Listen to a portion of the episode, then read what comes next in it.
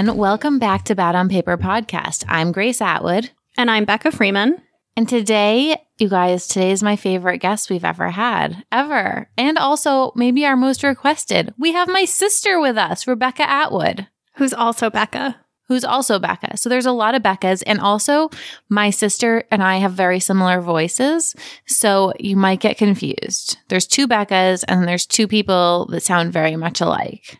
This sounds like a great idea. Yeah, this was a great idea. But you guys have been asking for her to come on, and she is a very busy lady. She has her own business. We're laughing because I've been asking her to come on the podcast for like seven months, and she's been pushing us and pushing us. And now she has a new book out. So there's like a business reason for her to do it. but she has a nine month old daughter, and she is quite busy right now. So, we're so happy to have her here. We're going to talk all about how she started her business. We're going to talk about some fun things from growing up, and We're going to tell embarrassing Grace stories. we've got a lot to say. So, we're going to get into it, but first, let's do highs and lows. Becca, what's your high this week? I have two highs. Oh, So, my first high is that my birthday, well, I guess when this airs, my birthday will have been last weekend, Sunday. It's my still your birthday week. September 1st. you guys, if you want to give Becca a birthday present, go leave us a review in iTunes. That's all she wants. Yeah, I would love that. Or if you live in Philly, buy tickets to our show.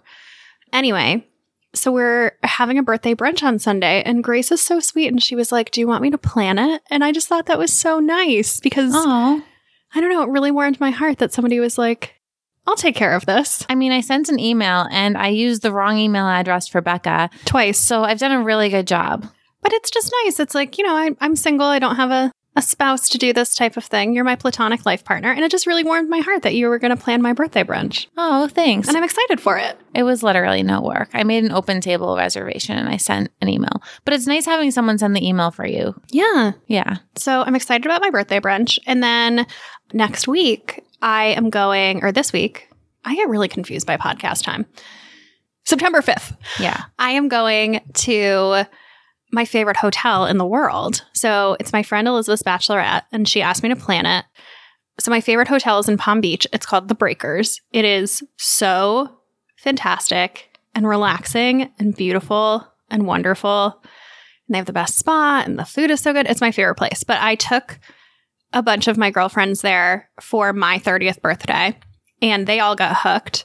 And so we're having my friend Elizabeth's bachelorette party there, and I just cannot wait to lay by a pool overlooking a beach, drink rosé, read books, and get a massage. I'm so excited. That sounds so nice. I'm so excited. yeah. What about you? So my high is if you're on the internet at all, you've probably seen all this pandemonium about the Amazon nightgown. So when I started talking about it, I had no idea it was going to catch on quite like this. I was on page two of the New York Post. I had like a full page. People picked it up. Today picked it up. Allure picked it up. It was in Vogue, Germany, Elle, the Daily Mail last week. So I, as we record, it hasn't gone live yet. I was on Inside Edition. It's crazy. I've been doing this for 10 years and I've never had anything I've worn or talked about go this viral. So that's been really cool. I've gotten a lot of new Instagram followers. Maybe there's new listeners here because of some of that press, but it's just been cool and crazy to watch that happen. It's been a real bummer for me because I really want a blue Amazon nightgown and they're all sold out. Yeah, they're all sold out everywhere. So this press is a real inconvenience to me. I'm sorry, you should have bought it when it I was should available. have. They keep adding new colors and then taking them down. I know. I feel like it's there's something shady going on over there. I think it's the returns because Yeah. the sizing is like real all over the place. So I think people buy a bunch and then just return them and then they put them back in stock. Yeah, I think you're right. But yeah, My other high is that we have a long weekend. I'm excited to be in the city for Labor Day weekend. I don't have a lot planned. I'm seeing my sister and Zoe for brunch, and I have your birthday party. And I think I might go get a massage. I feel like I, I'll tell, well, I'll say my low after this, but I just feel a little tired and like I, I deserve a little pampering. do you want to go to the spa on Saturday evening? Do you want to go to Bond Street? Maybe I'm supposed to hang out with John on Saturday. Well, Yeah, see we'll if see. he wants to get a massage. I bet he might be into that. I know. Yeah. Yeah. All right, what about lows? So my low is I'm just really tired. I haven't been sleeping very well. I'm trying to figure out I've started taking CBD and that has helped, but I've just been very tired. When all this like pandemonium is going on and my DMs are exploding and like I'm thinking about like oh like last night I was up and I kept being like did I mess up the TV segment? Like is it going to be good? Like what how is it going to turn out? Like and my thoughts can't turn off. So I just, I've been sleeping terribly, like really badly. Like I'm kind of a shell of a human as we're recording today. I'm actually sipping coffee and it's 2.30. How about you? Um, so mine is that I've come to the realization that my bathroom and my apartment really sucks. Yeah, mine does too. So I've shared some of the good parts of my apartment on the internet, but the bad part is the bathroom. And so I had this really ugly hot water heater Yeah. in my bathroom. And so I was like, okay, I need to find a way to cover it. So finally, I had something built. Like I had something custom built to cover it. And it, it was expensive. It was like $550. oh my God. I know, but it was like, it's like a weird size. There's nothing that like exists to cover it. So I paid somebody to make something to cover it. And I like amortized it in my head where I was like, okay, if I stay in this apartment for three years, it comes out to $15 a month. And I was like, would I pay $15 a month to never have to look at this thing? And I was like, yeah, I would. So I bought it. I was like, cool, this is going to fix everything. No, it's No. no, it's still ugly and like it's too small. And now it has this cover on it. And so now I'm just like, ah, I'm the biggest person in the world in my bath. Like I feel like a Shrek. Like I'm just Yeah. like, Yeah, I feel like Shrek in your bathroom too. It's, just, not it's not great. very well designed. No, I had such high hopes that this water heater cover was going to just like transform the space. No. Did not. Yeah. Also, the door doesn't open all the way. I need to have somebody come and saw down the door. oh my God. Yeah. My bathroom sucks too, but it's not as bad as yours. Yeah. Yeah. These apartments, they're so funny because they're like very big, but like there's cockroaches and there's weird things that happen. And every unit has like a strange quirk about it. Yeah. Mine's the lack of closet space, I think. Oh, yeah. Yeah. But you know what doesn't suck? What doesn't suck? Our tour. Oh, God, I can't say that word. We, Tour. she can't say tour. Our thing that we're doing. Yes, Doesn't our thing that we're doing, doesn't We suck. are doing live shows October 2nd in San Francisco, October 16th in DC, October 17th in Philly, October 23rd in Atlanta, and November 6th in Dallas. And I'm telling you this because it's like back to school. Summer is over, everything sucks, and you need something to look forward to. So, personally, I think that you should bring a bunch of your girlfriends and buy tickets to one of our shows if we're coming to your city. Do it. Yeah, please do that. You can get tickets at badonpaperpodcast.com slash live. And we would love to see you there. The shows are a blast. Also, we're still trying to figure out our New York show. It's not going great. Yeah, we're having some issues. We were hoping it was November 1st. It may be in October. Well, we will tell you when we know. Yeah, it's it's been a little bit of a monster. But yeah, Yeah. So come. should we talk about your sister? Yes, let's talk about my sister, Becca. Welcome to the podcast. It's only been a year and a half of doing this in episode 71, and you're finally here. yeah, I'm excited to be here and talk with you guys in such an official way. We're It's excited. very too. Very official. We're using microphones. Well, yeah, that's how you make a podcast. Yeah. I know. Yeah. Well, wait, do you want to introduce your sister? You're just going to like Yes. let her loose. Usually you're like the hype woman. You're like, hey, my sister's here. She's fine. We're so excited to have my sister here. Becca has had an absolutely amazing career. So she got her start working for Anthropologie in Philadelphia. She was a home goods designer there. She would make, you made so many things. I feel like you made teapots and butter dishes and like all sorts of stuff. And then she moved to New York, worked for a terrible company. I never remember the name of it, but she's going to tell you about that. Oh, wow. Um, it, it was She's funny. Spill the tea. Well, it was just funny because she had to move here because her now husband was going to law school up at Columbia. So she got a job and left Anthropologie, which she really loved. And then she um, went out on her own and started her own business. So, Rebecca Atwood Designs is the name of the company. And they have the most, I mean, if you have come over my apartment or seen pictures, like it's all her stuff. Like my curtains are from her, my pillows are from her, my wallpaper in my bedroom and my bathroom is from her. My chaise lounge is covered in her fabrics. She has the best fabrics, the most beautiful wallpaper. She's so talented. And it's really cool to see. Like when I was growing up, I thought you had to major in business. I didn't think it was possible to have such a successful career and go to art school. So she's going to talk to you all about that. And we're just so excited to have her here. And she just wrote her second book. Yes. Which is why she's here. Yes, I should have mentioned that. So her first book, Living with Pattern, was all about incorporating pattern into your home. And the second one is called Living with Color. You guys are like making me sound really accomplished, which is making me laugh. You But I'm excited I was to wondering talk why about you were it. cracking up as I was talking. I was like, did I say something wrong? No, I just think it's funny.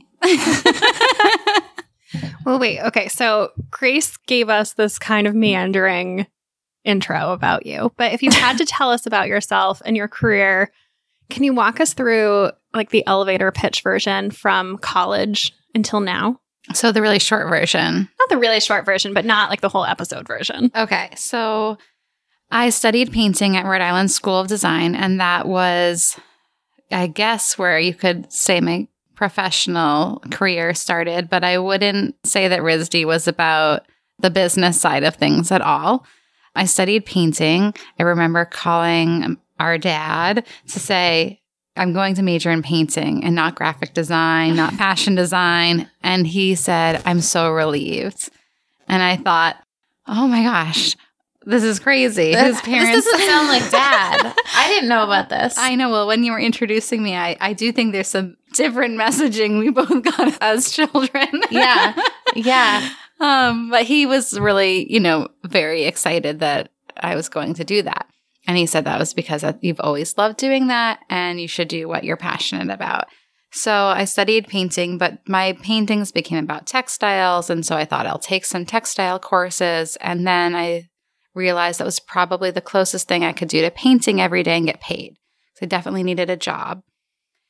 So then I put together a portfolio and I applied for jobs in textiles and I interviewed at fashion companies and home. And I quickly realized that fashion was not going to be for me. And although I had a job offer, I decided to hold out. Oh, I remember that. Yeah, it was Yeah. a place that we would not shop. and then I um I ended up getting an internship at Anthropologie on their home team. And I remember thinking, oh my gosh, am I gonna move down here for an internship? But I thought I'll get in, I'll do a really good job, and then they'll want to hire me. and it did work out. So I moved down there and I worked on their home team and I did a bit of everything. As Grace mentioned, I designed like kitchen tea towels and measuring cups, bowls, mugs, bedding, How many curtains. things did you design a week for them? It was crazy. So in the very beginning, it took me a little bit when I was first started. But then I was designing three to five programs per week. And so a program could be a set of bowls. So there might be four bowls and each one had a different pattern. Or it could be, you know, an apron program and there were two sizes or tea towels with three designs. Or it could have been a bedding set that had a duvet and shams. So it depended. I usually tried to spread out like artwork heavy designs with less artwork heavy ones, things that were related. And I remember thinking like, okay, Monday, Tuesday, that's for artwork. Then it was getting reviewed. And then Friday, I had to put together the briefs. It was a lot of work. You pumped out stuff while you were there. Yes. So that was my training ground as a like developing product. So I came in and I really only knew how to put together a repeat and not very quickly, I might add.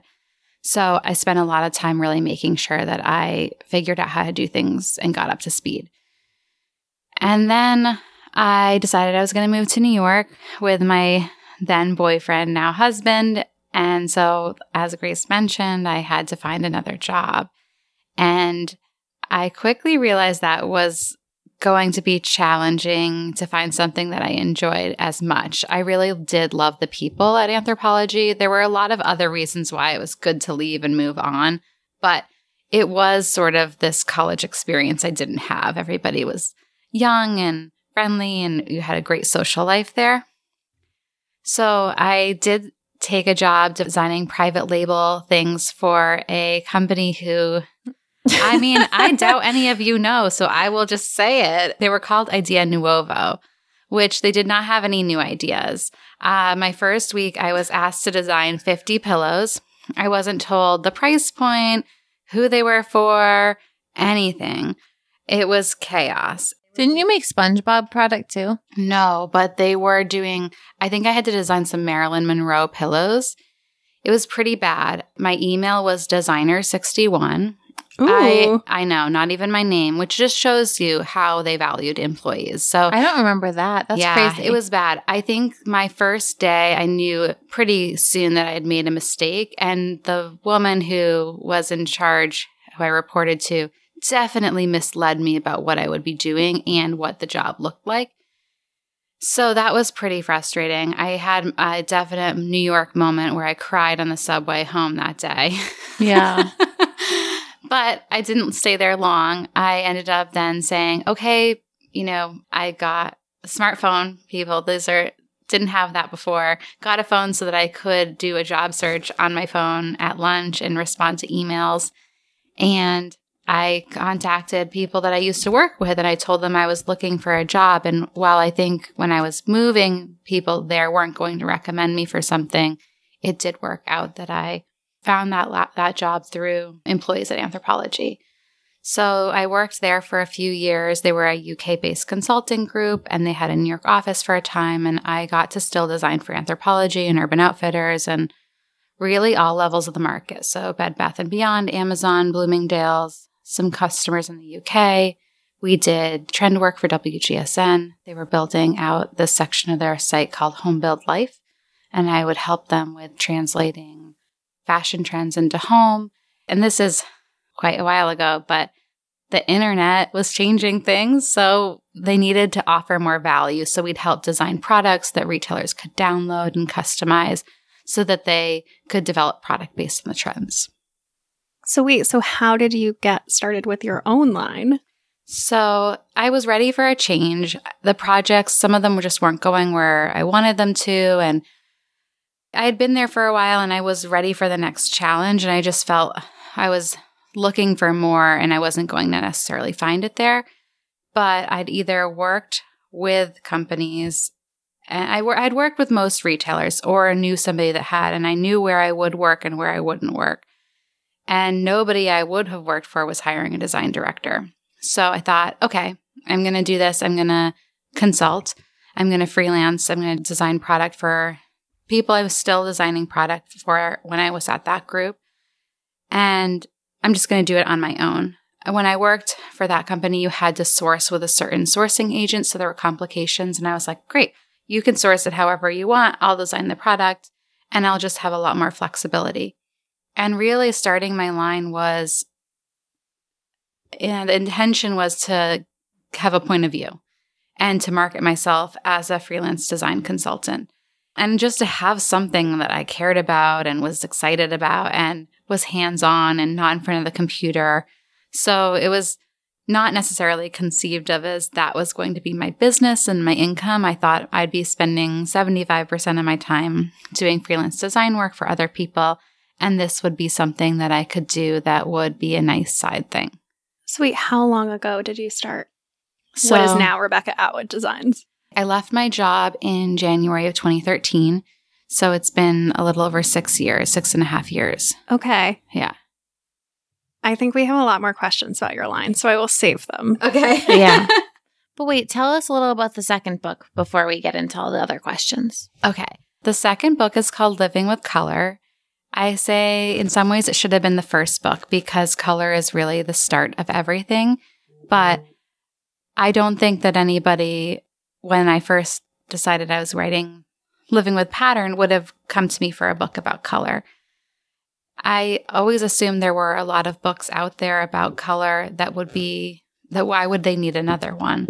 But then I started looking into it and I thought there are books about the history of color. There are books about what color is, the science of color. There are books just about the color blue. And there are a lot of interior books about color, but they're mostly inspirational images. And yeah, so- like that book we have from Kelly Wearstler. which I love and it's Yeah. beautiful and it's great for somebody like me. But it, you know, most people don't know how to use color in their home and they don't know, they haven't taken a color theory course. They just don't know where to start. And my aim is to help people understand what color is, what their colors are, and how to use them at home. So I am excited about that. Yeah, you should be. The book is amazing. I have a copy. I've read the whole thing. I have not read the whole thing. I've read a lot of it. So let's talk more about work. So we're going to get into the questions that people submitted for you. We'll start with work, but I really want to spend a lot of time on embarrassing parts of Grace's childhood. I don't think I'm going to share any embarrassing stories. I mean, we could talk about elegance from England, but I can't really Hmm. think of.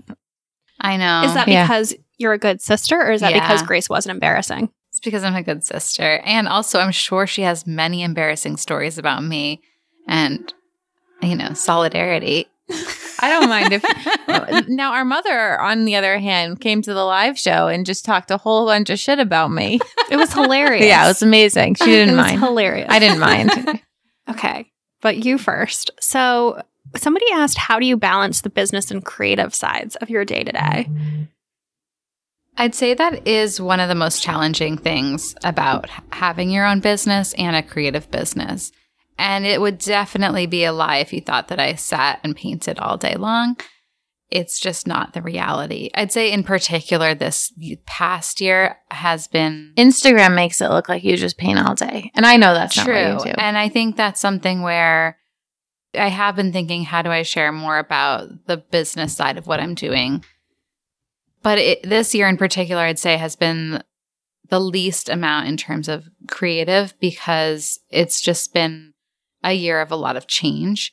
But what I generally try to do is like time block my week. And so I have a lot of different responsibilities. I have like the admin and operations side, I have the finance side, the marketing and sales, creative. There's a lot of different things. And I have people that report into me in different areas. And so I try to kind of think about each day as a different thing. You know, Wednesdays, I have my financial controller come in. And so we're going to do bills and we're going to look at all the finances and I'm going to save anything that's related to that for that day. I usually meet with our operations person that day. And, you know, I, I look at it as chunks of time. So, because it is really hard to switch from looking at your profit and loss statement and then going to being thinking about, you know, creative concepts for your next collection. It's just, it's challenging. yeah. And you started as a one woman show and you were doing everything in your second bedroom, I remember. Yes. Oh my God. So, what has it been like to expand past being like an individual sole proprietor business to being like a business owner with employees? Yeah, it's interesting because when I started, I didn't have a real plan. I was just making things in my apartment. I was washing screens in our shower for screen printing and dyeing fabric in our kitchen sink and our bathtub and shipping out pillows from our living room. And it just took on a bit of a life of its own. But I think probably this was the summer of 2016, I decided to take a business course. And I will give Holly a plug here because I love her and I still work with her. And her name's Ask Holly Howe. And she's amazing. And that was really the turning point for it in terms of the business. I had already, I did have one employee, Nellie, and but I was about to hire another person. And it was time to really figure out, you know, creating an operations manual, just what I needed to do to grow. And I think the biggest thing there was figuring out our values and purpose and vision and what those things were and how they informed all of the other decisions I'd make. And once those were set, it just became a lot clearer for me what we needed to do, how to give an employee review based on those things, how to hire based on those things. But it really was something I didn't know much about prior to that. And that was sort of the beginning of my education as a business person and leader and entrepreneur. Now, a question we got a lot was what would you define as your biggest break in starting and running your business?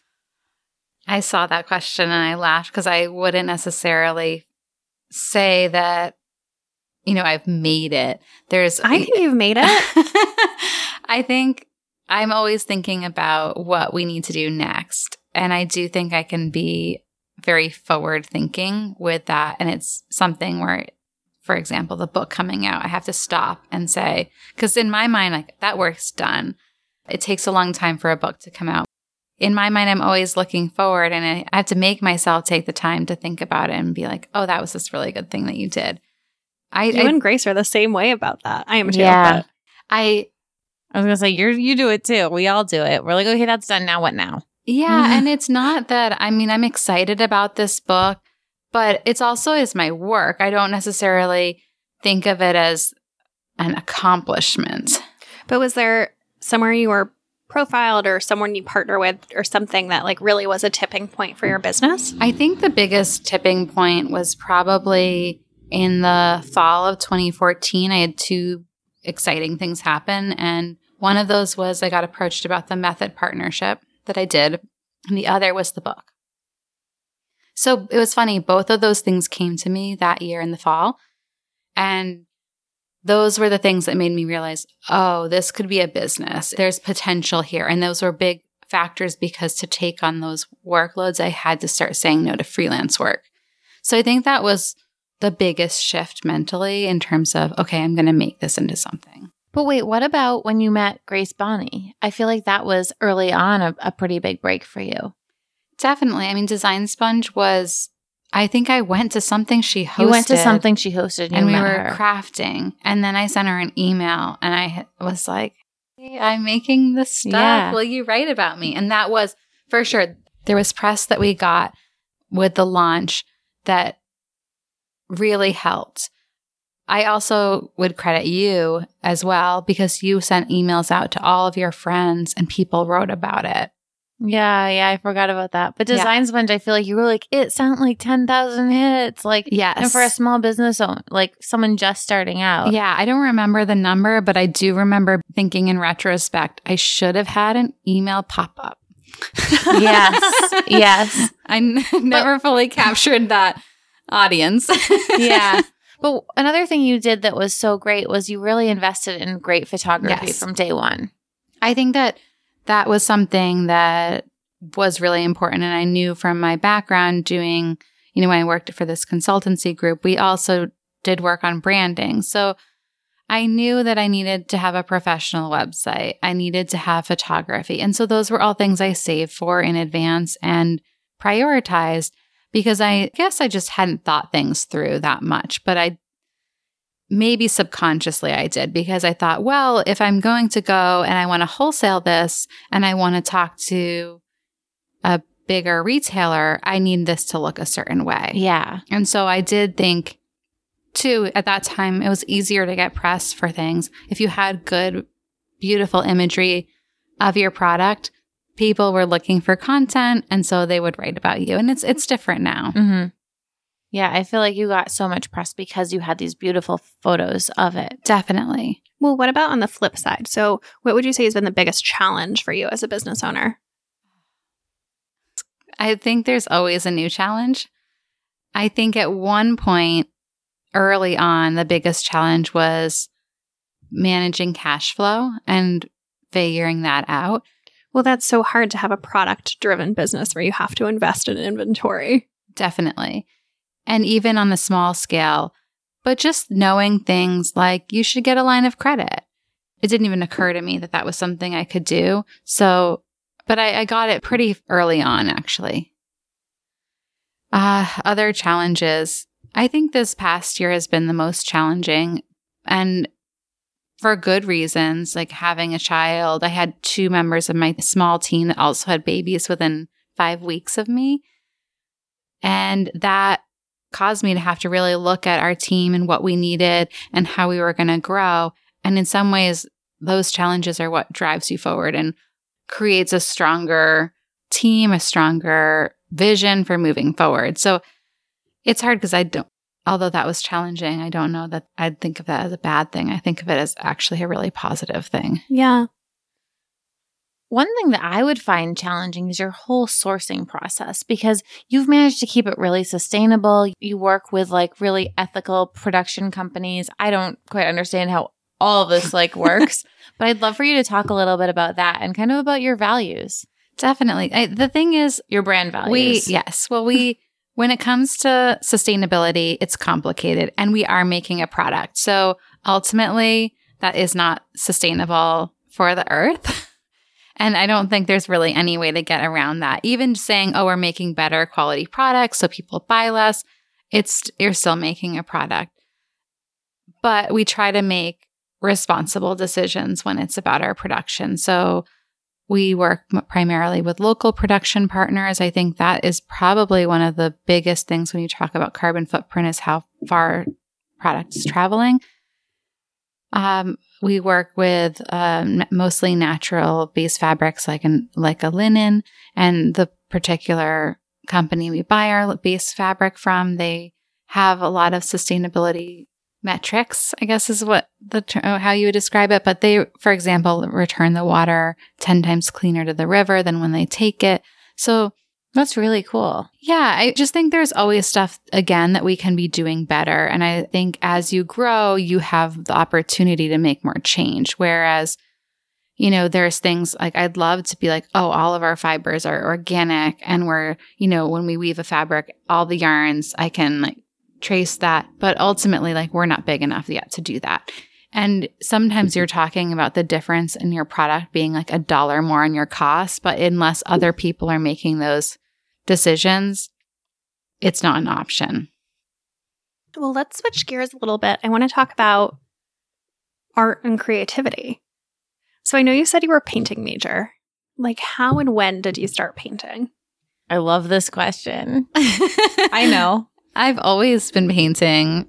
You You- created like a painting of a little house. Remember that little house you painted at your painting class? You were five. Becca looks like she has no idea I what Grace no was idea. talking. No, I actually had to ask mom about this recently because I've been trying to write down just some thoughts about my story as I think about like where we're headed and what and revisiting our vision and purpose and all of that.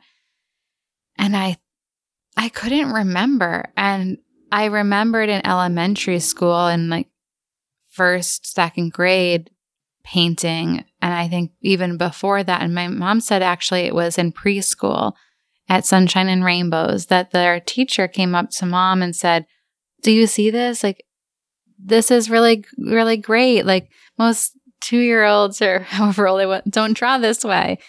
And so they, You're a I mean- prodigy. There was an I oil wouldn't- painting of a little house because then she put you in Yes. painting classes. Uh, Like Yes. before you went to kindergarten, you were taking painting classes. I don't know if it was that early, but I did ask her because I remember taking private lessons, private painting lessons with our elementary art teacher, or there was this woman that had, we painted seascapes in the basement. I thought that's so funny. And Yeah. my mom, my mom was, yeah, but you didn't like that as much because she told you exactly what to do and how you did it and you wanted to Oh, do other yeah. things. And they even, I mean, mom drove me 45 minutes to Hyannis to take painting classes at Cape Cod Community College when I was in middle school. I didn't That's remember that. commitment. That's a lot of commitment. We have the best parents. Yes. They were so supportive. And that's another question, but we'll get to that. Wait, like thinking about your creative process now, where do you find your inspiration? I think that the painting is more something I have to do. In a lot of ways, it's more about like processing the day to day and these memories and these ideas than it is about necessarily like seeing something and and that idea and being like, oh, I'm going to paint that or I'm going to like create from that. Wait, I have a clarifying question. Do you have like a personal painting process in addition to your business, or is all of your creativity at this point like funneled into your business? I'd say it's all funneled into the business. But so my creative process really starts in my sketchbook. And I usually have a sketchbook in my purse, and I have a bunch at home, and I have a bunch at the studio.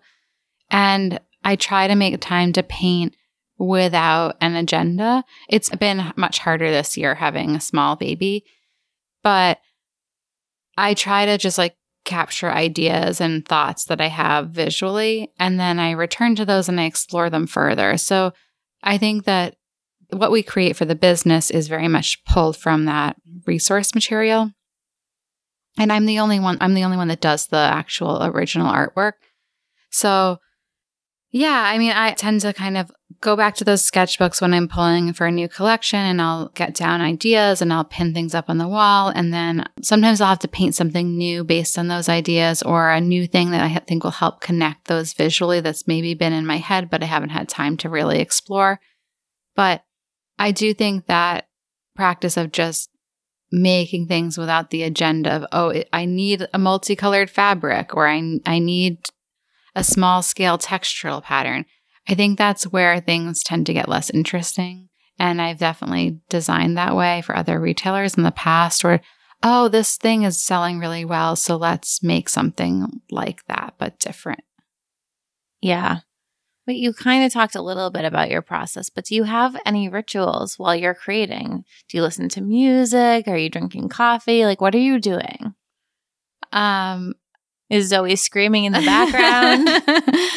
I think I'm I'm having to refine that for sure. I used to paint a lot at night and my husband would be Steve, he'd be working late and so I'd have time and I would just like paint at home, I'd watch TV. I just I remember one of the reasons that being a painter would not have been good for me is that I really like to be alone and I would basically sit by myself in a room without music and just work. And it's like the whole day would go away. And that wasn't healthy for me. We've got some serious introvert tendencies in this family. but I do remember also when I started working for myself and I'd be in the second bedroom and a friend came over and they're like, You don't have music on or like anything? And I was just like, Oh, it didn't even occur to me that I could have done that. I just Yeah. was like, I got to get into this work and I've got to start and I've got to like get this idea down. And then it'd be the afternoon and I'd be like, oh, I've got to eat something. yeah.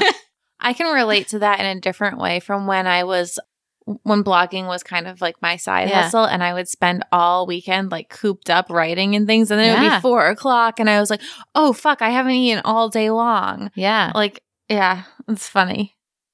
Can we switch gears again to home decor? Mm-hmm. So, I mean, your your business is beautiful home textiles, and my comforter is is one of yours. You do pillows. You do design fabric to upholster furniture, Wallpaper. wallpaper. So, like, you have some expertise here. I am very Yeah. afraid of this section. It's going to make me want to like redecorate my whole apartment. well, I- I think for me, what I did realize is that creating things that people use is much more interesting to me personally than just creating a painting. And so this idea that these objects can have like real meaning and and artistry and tell your personal story, that's exciting to me. Yeah. So let's start with the most boring question that somebody asked. Okay. What's your favorite white paint? I mean, it's an important question, It but it's a boring question. I think that white is really hard, and I think it depends so much on your space and the amount of natural light you get. I, so I would say that it's a really hard one to say like, oh, this color is going to work anywhere else. Um, this isn't exactly a white because I definitely think it's more of like a gray white than a white white. But I do love white pepper by Valspar. I use it in our showroom, and actually, our walls, you would think of our walls as white, and the cabinetry is gray, and the gray is white pepper. So it's all about like the context. Like we might use that color somewhere and it, consider it to be a white, but it looks like a gray in our space. Interesting. Do you want to know something horrific? Sure. So, for my apartment, when I moved in, there were two walls that were not white, but the apartment's really big and I didn't want to repaint the whole thing. So, I was like, okay, let me just find out what's already on the walls and then I'll just repaint anything that's like a color or messy with the same color white. And it was Home Depot. It was like this like Glidden, like the bottom of the line. It didn't even have a color Yeah. number or name. It was just like white. Yep. yeah. and I'm I was like, "What do you surprised with our what do you mean? Like It's just the cheapest white they have. I know, but I was like Yeah. trying to get the landlord to answer. And I was like, "What do you mean it's just white? Like it needs a number or like a name?" And they were like, No. "No, it's just white." I was like, "Oh, great. Sounds high quality." Mm-hmm. They really didn't put a lot of effort into our building, which is why we've put so much effort into our places. But I didn't upgrade the white paint. I just most, used most white. places that you're renting. I mean, they're doing something similar to that. Yeah. Yeah. I think your floors, Grace. Everybody that I went to art school before you painted them was like, oh yeah, like that's the, you know, that gray that you get from Home Depot. Yeah. That's just the The gray. the gray. yeah. They did not even finish my floors. They just painted them with the gray plywood. It was so mine are cool. still gray. I just have a lot of rugs. Yeah. yeah. My bedroom floor is still gray.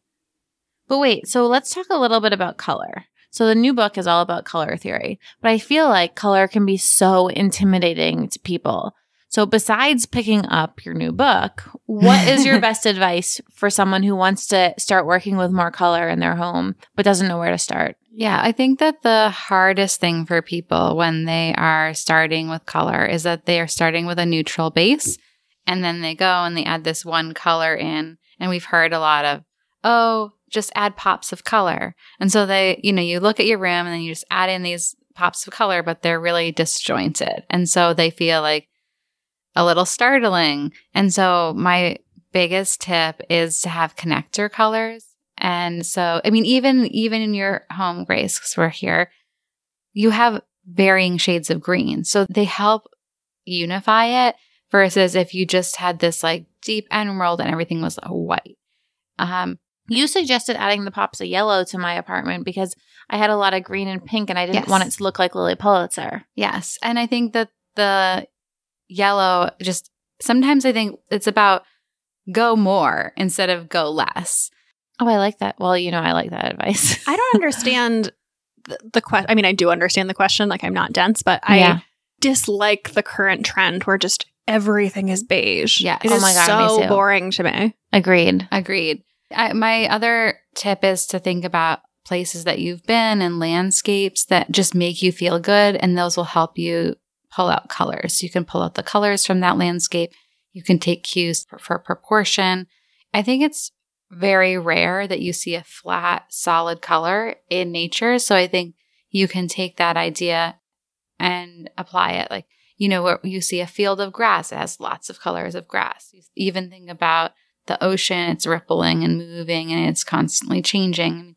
The sky is this flat color, but it is rarely one color. There's clouds, there's it's light on this side and dark on that side. Yeah. What are some of your favorite color combinations for home? So you you got Grace into Yeah. this green, yellow, pink. Well, I had the green and pink. She helped with the yellow. yeah, I think it helped make it a little um, more unexpected. Yeah. And my favorite colors, I mean, you are very much in my line. She's going to say blues with like pops of tangerine. Yeah, I think like that's a color palette that I'm known for. I am really loving green right now. I'd say like more like dune grass green and these softer shades. And I think about, you know, and I'm sure you can think of this green I'm talking about on the window shutters on a, like a shingled house on Cape Cod in a Mhm. green. And it's just like, it's just a little washed, but it's still like vibrant. I'm loving that color. I'd probably pair those with like a cloud blue, something soft, and a taupe that's a little bit rosy to give it a little contrast, even though it's a neutral, because red and green are complements. So, complementary colors. It doesn't just mean that they look good together, it means they contrast one another. So, sometimes finding a way to connect them, even if you're using a neutral, but thinking the undertones, I'd probably pair it with a gray lilac too.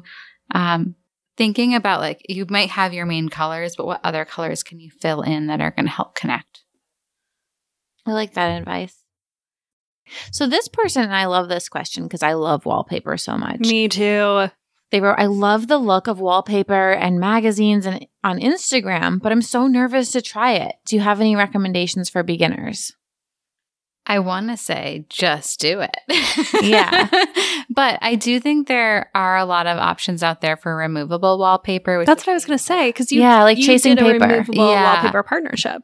Are you going to Um, do another one? It's something that I would think about.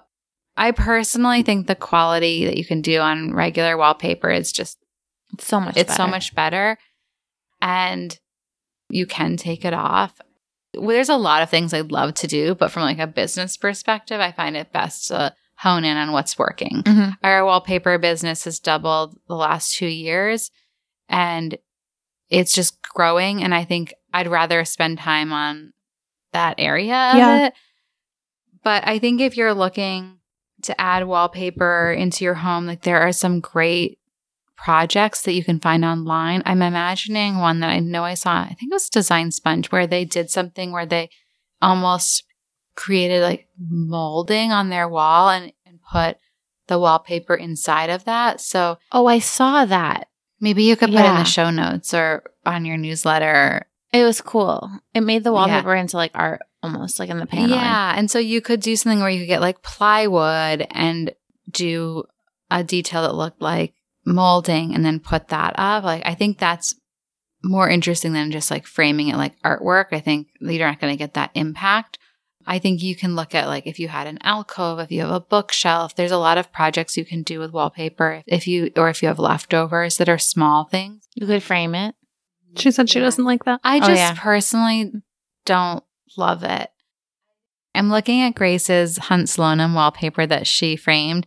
I do think it's different because it feels like It feels like art to me. it feels like a print. Mhm. Um, but I, I think especially with patterns, it just it doesn't quite feel as interesting. I will say too, and in transparency, when people buy our swatches online just to frame them, we lose money. Oh no. there is Yeah. nothing I love more than a very intensely patterned wallpaper bathroom. yes. Same. A bathroom's a great place to start. And it's a great place to paint a bold color. You don't spend a lot of time there. And it's like a surprise when you walk in. Yeah. I really want to wallpaper my bathroom that I have just talked about how much it sucks. Maybe that's what I'll do this winter at some point. We'll see. You could also paint a small pattern on it. A friend of mine, um, she just did that in her bathroom where she painted little stars uh, and it looks like wallpaper and it was really easy. Cute. yeah, I like that. I saw those photos. Katie, right? Mhm. Yeah. What about affordable home finds? Oh my God, I love where, this question. where are your favorite places for affordable home finds? And somebody specifically asked, do you ever shop at places like IKEA or West Elm? I know why Grace is laughing because there are certain things that I have told her not to buy at West Elm before. And that's not to say that I don't. I, there are things that I think you can buy there, and there's things that I don't recommend buying there. And it's hard. Like what?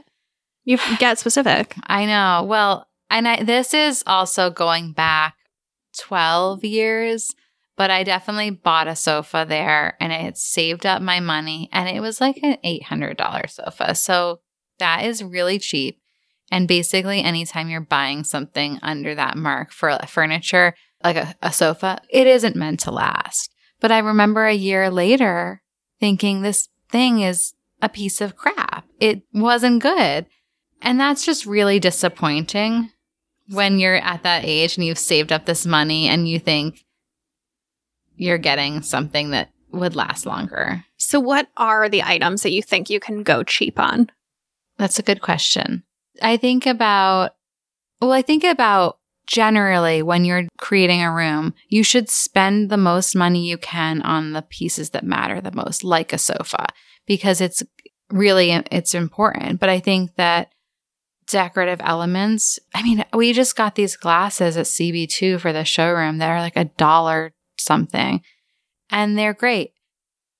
Um, I think things like that, like some of the reasons that IKEA can do some of the things they can do is just sheer volume. So I had visited some really nice factories in Portugal that produce glassware for IKEA and it's great quality, but they're producing so much volume that they can get great pricing. So I do think that's something where I, it's always a challenge. And, and I think there are these like, oh, we're going direct to consumer. And so we're cutting out the middleman and you're getting this better quality. And we found this thing that, you know, isn't being done, but it, it is. And sometimes it isn't actually like a better such a deal. marketing and it's just, right it's just a marketing thing. And Wait, you need to give me more than I can buy glassware for cheap. Like we're Oh, girls oh, on a yeah. budget. Sorry, I mean For- that's what about I'm getting Secondhand and vintage. Yes, I think that's what I, that's what when I did see this question ahead of time. That's where I'd say like, and there are things that I've to go just quickly on the IKEA side though. Like, uh, my friend Kate, she just recently bought a pine IKEA dresser and she painted it with a beautiful and ball color, and that was a really nice way to make something special, but that was affordable. So I do think there's things like that. Like look for like it being 100% wood if you're buying something like that. I'm about to go upstairs after this, and I just got some new knobs that I'm going to put on my IKEA Yeah. dresser from 99centknobs.com. Those are things you can do. I think it's looking at the materials it's made with, you know, what is quality versus I'm never going to recommend somebody get like polyester sheets. Like get 100% cotton. It's hard. I do think vintage is is a really good way to go like going to a thrift store, an antique market, a flea market, go to Brimfield, go to Rose Bowl. There's so much you can get that is just going to be a better quality than you can get on some other items. So, another question that we got is if a big retailer like a Target asked you to do a collection, would you do something like that? Like partnering with an IKEA or somebody that had this huge scale? Definitely. I think that the idea of accessibility is really appealing. I think it has to be the right fit. It has to feel like people that you want to work with and and all of that. But we do really small scale production in the scheme of things. And even though we're growing, it's still it's small. And having somebody that not only has the scale of the numbers for production, but that's about distribution, like how how they get that to people. And you need both. So doing something that can reach more people is definitely appealing to me. What would you want to make that you cannot make at your current production scale that you would want to make if you were like doing something with a huge brand? What wouldn't I want to make? I didn't know if you had like a dream product where you were like, Well, there are exciting things in the works right now. ooh. Yeah, you've but I got can't something really exciting. talk more about that. So, yeah. apparently we might see soon. big things coming. Somebody asked, Do you and Grace think your parents did something to encourage your creativity and entrepreneurship? well, I think that it's interesting because we were all just together with our other sister. There's a third sister. Yeah, it's not just us. It's not just us. And we were And all she's the youngest sister. Yes. Mhm. We were all talking about like our memories and interpretations of like what, you know, what messaging we got from our Yeah. parents as it was kids. very different. very different. I do think we saw our parents work really hard and they had a, their own business. And I actually had one at one point in my early 20s said I would never own my own business. I said I would never own a restaurant because of how hard they work. I also said I'd never live in New York. So those were two things that I think were Yeah. because we grew up on Cape Cod, those seemed like I didn't want to live here. I think they did. I think um we were always making things. We were Yes. always we were in painting classes. I took painting classes too. Like not like yours. Like I took like painting for idiots classes. But we were doing pottery. We had the female Yes. clay and we were making beads. I was really into making jewelry and like Grace had a business. oh, I did. Well, we'll talk about that in embarrassing stories. Okay. We always were making things and being creative. And my mom saved all of her old clothing, Mhm. like, and we had a huge dress up bin. She made our clothes too for all Yeah. of like the holidays that she made our Easter dresses and our Christmas dresses. hmm She made us quilts. She Yeah. made us curtains. I mean, I remember Halloween yeah. I remember going to Jo-Ann Fabrics. and Bed Bath and Beyond, and I was getting to design my first solo bedroom that I wasn't sharing with either sister, and we got a bed in the bag, but we took the sheets and we made them into curtains, and we picked out carpeting in this very specific marine green that I loved, and then we picked out a paint to match it and painted the floor. And it was like, it was a whole thing. Yeah. Yeah. How would you say that you are similar? And then how would you say that you are different? I want I want to hear from both of you. Uh, I mean, I think we're both like we both like love to sleep and we both like love alone time and we love our cats Yeah. so much. We both love to read. We would both probably pick out the same things on a menu when we're out to eat, I would say. Yeah. But I think different wise, like I'm definitely more of the social one out of the two of us. And like, whereas like I like to be in bed by 10 or 11, you like to be in bed by like eight. Not eight, but I feel great if I go to bed at nine, but I'm you also that's get up not much really earlier. yeah, I do. I get up very early now, even Mhm. more so than before. Yeah. Well, you have a daughter. She's a mom. Wait, Grace, what's one thing that Becca is better at than you? Painting. She's definitely calmer than I am and better at like getting less fired up. I get like very fired up, especially like when I was fighting with Meredith, like when we were home. Oh, I Uh, just am like that's You just Yeah. tune it out. yeah. Yeah. Wait, same question to you. What's something that Grace is better at than you are? This is a funny story. I don't know if this is really answering your, your question, but Grace has always been really good about like helping me figure things out that are related to like being an adult or like appearances. Yeah. Remember how I didn't realize that my hair was curly when we were Oh young? Oh yeah. Mm. Well, I went through it all before you did, so Yeah. I didn't know my hair was curly. But you you also so she definitely fixed that. I was like, problem. oh, you need some mousse. yeah. Um, but you also taught me how to like cook some of my first dinners, like chicken parmesan and oh like, yeah, things like that. yeah. I mean, I don't know. These are like sister things. I, I'm like, those were all. I remember going back home to my apartment in Providence and making chicken parm, and I felt oh, I want to make very chicken parm tonight. It's so good. yeah. So I know the answer to this question, but I want to hear it about it. Did you fight as kids? oh my gosh, yes. So badly. I feel like Grace has told a story on this podcast at one point where was it you or Meredith that she like pinned somewhere I with pinned- a chair? I pinned Grace to the wall with a chair. She turned the chair around the side and like I always like so there goes the whole even yeah. tempered thing. But I always had the upper hand. Like I was bigger, I was more manipulative, like I was the oldest. So I just remember being pinned. It was you had me against the bathroom door with the chair, with the legs. I was pinned between the legs. And I was like, this is how I'm gonna die. I'm gonna die. This is how I'm gonna die. so wait, Becca was the aggressor, or that was just a one-off time? I think I did something that upset Yes, you. it was sort of like you know the straw that broke the camel's back, and then it had I a think I poked- strong reaction. But like, what about in general? Like, I imagine Grace was the aggressor. I've seen her with her cat. yes, I'd say I was mean. I was like, I would like make fun of my sister's appearances and stuff. And I think it was because I was getting bullied in school. But like, I would be like, you need to pluck your eyebrows. Like, I told our other sister she had a triangle head because she has a heart shaped face and she would wear like French braids. So then, like, it was really big up by her forehead. And then, like, she has a narrow chin. Like, I, it's like really cruel. Like, I know. oh, I was like remember triangle you head. saying she looked like the Hanson brothers. which is a compliment. They're so pretty. Like I would like to look like a Hanson brother. oh gosh, Yeah. yeah. She looked like the pretty one though. Taylor? Yeah. Mm. I was I wasn't nice. was it like a chain? Were you then mean to Mm, Meredith? Yeah, you and I actually though because we were three years apart, but we were four years apart in school. I think that was really helpful for like high school and things.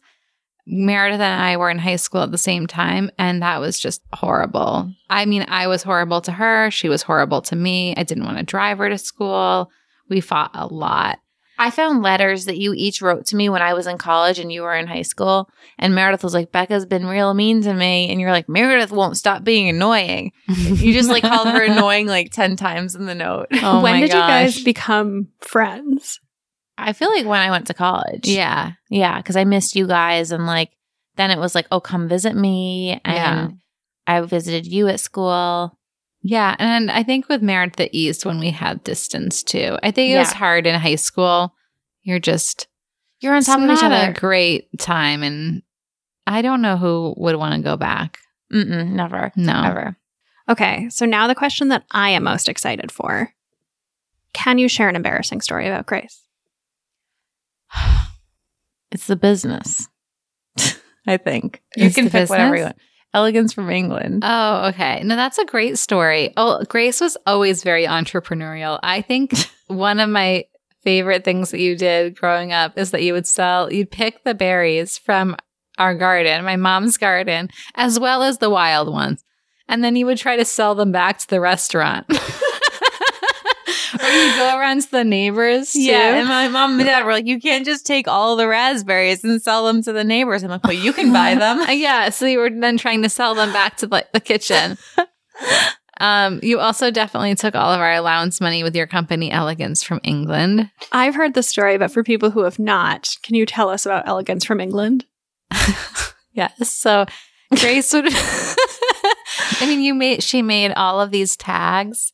So everything had a label on it. Uh, You were always aware of branding. Oh my god! Remember how we would take the Gap socks because Yes. it was sticky, and we would them? put it on everything and then you'd Yeah. try to sell it to us. I was like, "This is from the Gap. It's this new body lotion."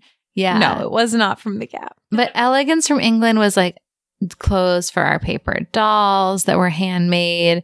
They were drawn. Were they good? I can't remember. I think so. I think there were like pearls on them and things. Yeah, we did. A, we worked really hard at crafts. yeah. You set everything up. So we lived in this old house, and Grace's room at the time had a sink in it. And it, then It didn't was work. no, it didn't work. But it was an old sink, like So random sink in the be- middle of the bedroom. We loved it. We put the cat in the sink. Yeah. it was. Uh, it was actually like a nice marble little like corner thing. It was very small and had vintage faucets. I mean, it was original. yeah. And then there was this door to the attic, and I mean, I guess it was You had to go through the my bedroom to get to the attic. Yeah, and there was this hall, like a little like hallway, wooden room, and you set everything up in there. That was the store, Oh, I forgot. and everything was like laid out. But you know, you cut out like dresses that were out of like velvet and taped them to the paper, and that was the dress for the. dolls. I don't remember what else there was that you made. I think you put like weird things in a bag. There was the liquor um, bag that was purple. Oh, the Chambord bag. Or was it Crown Royal? I think it was Crown Royal. It was Crown Royal. And I loved those bags. I would collect those for my parents. So because they had a restaurant with a bar, so I'd be like, "Can I have the purple bags?" Yeah. So there were things, there were just random things in bags that you were like, that I don't know, like seeds, weird things. And she would sell them and to you you. would sell them to us. Mom and Dad would get so mad. They'd be like, "You can," because I was like, "I'm getting my allowance, and I'm getting all their allowances too." And my friend and I would be like, "This is like the cool new thing. Like, you need this if you want to be a big girl." Yeah. Like, And maybe even better was the witches. oh, oh God, that's embarrassing. Tell the story, tell the story, tell the story. so we were obsessed with anything about a Roald Dahl. Oh my God, it was obsessed. obs- it was like the best. I All still think it he's like absolutely brilliant. Those books were so good. I'm still scared watching the Witches movie. Like, I get so traumatized. If you haven't read The Witches, read The Witches. But you used to talk about it and how this was real, and we would sit and we watch all the people that were going into the restaurant, and if they were wearing gloves or there were other certain things. the that- gloves was the big thing. that was the big thing. Then they were witches. or if it looked like they had a wig on. yes, these poor So- women. I mean, and you have to remember that we grew up on Cape Cod, which is a big retirement community. So, and especially this is And it was 30 cold, years so ago, so, a lot yeah. of people wore gloves. Yes. So we would sit and we'd watch the people driving in. And Yeah. we'd say like, "Oh, who's wh- who are witches?" So we all talked about this all the time. It was like a normal part of our life, like the witches, this and that. Like it was just like Just the sky is, blue is, and there's yeah. witches. yes. So we had these forts behind the house, behind the restaurant, and we spent a lot of time out there. And we would eat onion grass because because it helped protect you against the witches. That was our own made up thing. I do not Yeah. think that was in the books. No, we made that up because we found that these like I don't know if they were chives or what they were like But wildly they were growing. They were growing, and we were eating them. And I mean, it worked because you never got attacked by witches. Yes. So, but Meredith had a friend that was like some pastor's daughter, Ashley, Ashley Frayne. Frayne. Poor Ashley. Sorry, Ashley. She listen. came over and was playing out in the woods, and Meredith was telling her about like what she needed to do to stay protected against the witches. She lost it. She was so upset. She ran out crying and lost her mind. And then I was blamed, of course. Like I was put in the corner. I'm like, I didn't even do it. I spread the word and got trickled down. That sounds very Grace. Yeah, that was funny. So the last question that I was going to cut, but Grace told me I couldn't because 20 people asked it. Do you have an Amazon nightgown? I do not. I have been heavily influenced to buy one, but then when I thought about it, the one I wanted was the blue one and it sold out. And then I thought about it and I was like, you barely have room for anything else right now, so it's okay. Yeah, now that the baby lives in the closet. She doesn't live in the closet, but I have well, to kind of. share my closet with her Yeah. for clothes and things and baby stuff. Yeah. Do you want to do obsessions with us? What are obsessions? Do you have something you're obsessed with? Yes. Okay, then talk about it. Okay. Great, you're doing it. Yeah. One of my recent obsessions, and it's been going on for a while now, is case for making paints. Oh, and love for I think somebody asked a question that we didn't answer about if you wanted to get started painting. They make the most beautiful paint sets. They are not like you would expect. You know, your paints from Winsor Newton, they're very even and they're like commercially produced. These ones are hand ground from real earth pigments and other kinds of pigments. They have fluorescence, they have metallics, they have all these, and they come packaged like almost like these little candies, and you can pick out the ones you want and put them into a set. I think I influenced Grace to get them. I did. What's it called? Case for Making. They're based in San Francisco. It's amazing. I love them. I had some of their paints at our press preview because it just seemed like a great way to promote what they were doing because I really liked them. Yeah, they're so pretty. I Yeah. I got influenced. I bought a set for to paint, start painting with. Yeah. Becca, what are you obsessed with? Other Becca. Um, I'm obsessed with Taylor Swift's new album, and I'm not ashamed to say it. I it's the only thing I've listened to for the past week. It is like straight hits. All of the singles suck. I don't know why they were released as singles. Like there are some bops on there. It's great. I am in Kate Kennedy's Facebook group. Oh, I am too. So our friend Kate Kennedy, who hosts Be There in Five, talks a lot about Taylor Swift as like it's a pop culture podcast, but she also has like a special affinity for Taylor Swift. So I also know literally everything about this album because of that Facebook group, but I'm in deep with it. I listened. I think it's pretty good. I think it's great. Yeah. What are you obsessed with? I am obsessed with my gold vintage mirror, which is currently resting against the fridge because it's too heavy for me to hang. So I have this, it's like a digital art frame and I'm I never use it. It broke. So I'm taking that down and putting the gold mirror up above it. And I'm so excited to hang that. But I have to have a task rabbit come tomorrow and do that. Where did you get it? Where did you find it? I got it on Chairish. So it was definitely a splurge, but I love Chairish. Becca got me into Chairish. I love Chairish. Like I don't know all- what Chairish is. It's a oh my gosh, you've got to Oh. get on it. It's a vintage website. So this could be an obsession. I've bought itself. a lot of things. my little cabinet over there with the caning is from there. My palm leaf pillows are from them. Anything a lot I've gotten a lot of vintage I vintage have glassware. these blue glass lamps from them. I got my Alexander Calder print. There they have a lot of great art. It's addictive. Yeah. I just opened this and I this might be a problem. So when I was writing the book and I was looking for props in specific colors, I just spent so much time on there just buying things and looking. Yeah, I love it. Oh, I got the most beautiful milk glass coupe glasses for Mm. champagne there. All my favorite things. So it was definitely a splurge, but for me, like the mirror is from the 19th century. Like it's like from France in the 1890s. Like how cool is that? But you can find some deals on there too. Like it definitely is like there's a variety of price points. Like that's where you should go shopping. They also have um there's no price regulation because it's mostly Yes. just like all these different sellers.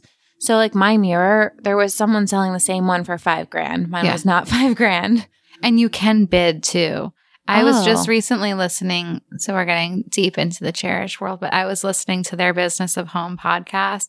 And it's so interesting hearing about how they built their business and how people in the beginning, they didn't have the bidding thing, but people Oh. wanted to haggle because it's that's what you're used to in a flea market. And so they built in that feature. And I just thought that was so smart. That's so smart. What about on Instagram? What are you obsessed with on Instagram, Grace? Oh my God. It's called at round dot boys. Ashley Hesseltine tagged me in something. It's all round animals. Oh, And do you want to know what's funny? You know how you I thought it was going to be a food account. No, that would be a great food account. You know what's really funny? Not to throw her under the bus, but I love it. Is you can see like which friends of yours are liking posts. Every single Round Boys post, guess who's liking? You and Ashley? No, I don't even know if Ashley follows them. Blair Eadie.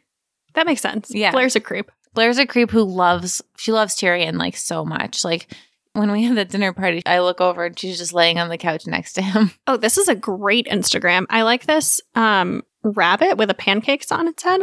Oh, it's wonderful. I think I should follow. you guys are both gonna get a lot of joy from Love this. this. Becca, do you have an Instagram thing that you're into? I've, I have many, but the one that comes to mind is one that I constantly look at What just it? because it makes me Oh, happy. I know what it is. It's called Persian Love. But it's spelled like P per- U R R S A N, I think. Uh, but it's amazing. It's I- all we want. Either one of us want in life. she has five or six cats. I can't keep track. You mean the woman who owns this Instagram, not Grace? Yes. But it's really amazing. It just makes you really happy. I used to have on my desktop before I had my cats, I had a folder called cats and I just had some photos of cats in it and I would look at it whenever I felt stressed. One of them looks just like Tyrion. Look at this. Look at the one sitting on the floor there. So changing So gears satisfying. before I these two it. sisters like adopt eight more cats. Oh, It's that's my all goal. either of us want. Wait, are you really getting a third one now that you have Zoe? Not right now, but at some point. Everyone in the house needs a cat. Steve's rule was no more pets than people, which I think we're going to break. But, you know, now we have a baby, so we could get another cat. Okay. I am just me, so I can only have one pet. Wow. I don't know how the boys would handle it, though. So Mm, that's yeah. a factor. You guys should follow her cat's Instagram, which is at Chili and Cotton. It's not very updated. Yeah, I'm not good at updating Tyrion's either. But like the factor of like having more than one of those kind of cats together is just like So good, it's so wonderful. especially when they love each other. Oh, I know. I get so jealous. I just want Tyrion. You know, I told you the story about how Tyrion me too'd another cat at the vet, right? Yes. I like there was a girl Persian that looked like him, and I was like, "Oh, this is cute." So I like let him out of his carrier to like look at her, and he gets in the case with her. I was like, "Oh, maybe Mm-mm. you do want a friend." yeah, Cats. cats. Mine is not animal related.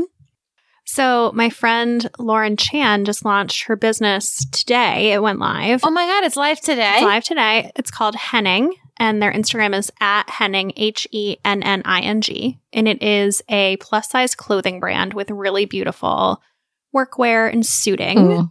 from size 14 to 24. Lauren's amazing. She's been working on it for A long time. a I'm sure. while, um, but she's a X plus size model. I guess she's still a model. And uh, she is so pretty. she was a editor at Glamour, and she just has like incredible taste. And she's actually going to be a guest on the podcast in a couple of months. yeah. But you should go follow it. Uh, I'm I going love that. to I right love now. that trench coat. I want that trench coat. The trench is really good. There's Yeah. also a blue silk suit that's really great. The clothes are great. Yeah. So go follow Henning. Tell people support new businesses that are female founded. And yay, Lauren. Yeah, good for Lauren. I didn't know that launched today. Yeah. That's today great. meaning September 3rd, not today meaning today when we record this. Oh, that makes more sense because I was. I'm like, it's not there. I don't see it. okay. What about reading, Grace? We have been doing a lot of reading. Yeah. So right now, Becca and I are trying to lock down our fall book lineup. And that means just reading a ton, which is so cool because we've been able to get our hands on arcs for a lot of up and coming titles. And so we've just been like reading monsters. Like I haven't looked at TV. Like I'm not calling home. I'm just reading, reading, reading. So I read this week, I read The Other's Gold by Elizabeth Ames. And that I think is out now. It's out. It came out August 27th. So that is about four women following them from the day that they meet as college roommates in school all the way through like motherhood and like their 30s, I would say. And it follows them as they each make like the biggest mistake of their lives. So it's really interesting. It does get a little weird, but I overall enjoyed it. The next one I literally read in 12 hours. I highly recommend this one if you like a thriller. It's called We Came Here to Forget by Andrea Dunlop. And Andrea Dunlop like writes a lot of thrillers and she's like pretty prolific. She's had a lot of bestsellers. But this one I just like needed to know what happened. So it basically deals with this woman. She's a professional skier. She's like trained her whole life to make the Olympic team, the whole thing. Then this horrific, awful secret about her sister comes out in the media and it like derails everything. So she moves to Buenos Aires and like basically restarts her whole life, discovers this whole community of expats. It is amazing. It's very hard to read at some points. If you have a small child, there's definitely a trigger warning there, but I love the book. And then now I'm reading The Family Upstairs, which is a thriller coming out November 5th. And that's by Lisa Jewell. And Lisa Jewell wrote And Then She Was Gone, which was a, another thriller that was a lot like The Lovely Bones. And it just like is one of those books that like I think about it and I feel like a little sick to my stomach in a good way. And also just like it just stuck with me. Like her books are really, really um they cut you deep, which I like in a thriller. And so I'm only about 50 pages into that, but I'm enjoying it so far. So those are my three. I have one book. What's your book? Joyful by Ingrid Fetell Lee. It's so good. I love it. It's all about the aesthetics of joy and things that you can do visually to bring joy into your life because we're always so focused on happiness is internal. And actually, there are things that you can view that make you happy and have huge impact on your well being. And I just think it's a really great book. I think I got sent that. I, I'm looking at it and the cover looks really familiar. I've been gifting it to people because I love it so much. That's how you know it's a good book. Yeah, that's like you and a sky being painted gold. Give it to everyone. Yeah. So on my front, I also read The Others Gold. It was, it went a little off the rails for my taste. It just got weird. I don't want to give anything away. I loved the beginning. It went a little off the rails for me, but my taste may not be your taste. For the first 60% of the book, we were like, this needs to be our fall book. Yes. We changed our mind. Then I read this book called Ninth House by Leigh Bardugo. Are you done with it? Yeah. Okay. I finished it two nights ago. And so basically, the premise of the book is it's like a fantasy novel, and it's about the secret societies at Yale, which are real. But in this book, they are all kind of doing a different magical trade, Yeah. kind of. So, like, one of them is dealing with necromancy, like, one of them is dealing with illusion. So, each of them have like their own type of magic. And this girl goes there, and there's like a mystery, but it's also a little magical. It was great. It really sucked me in. I can't wait to read that. That one comes out in October. So, and then I started, we came here to forget this morning, but I only read 10 pages. Oh, it's so good. I can't wait. But if you are looking for something to read, our September book club pick comes out today. It is American Royals by Katharine McGee.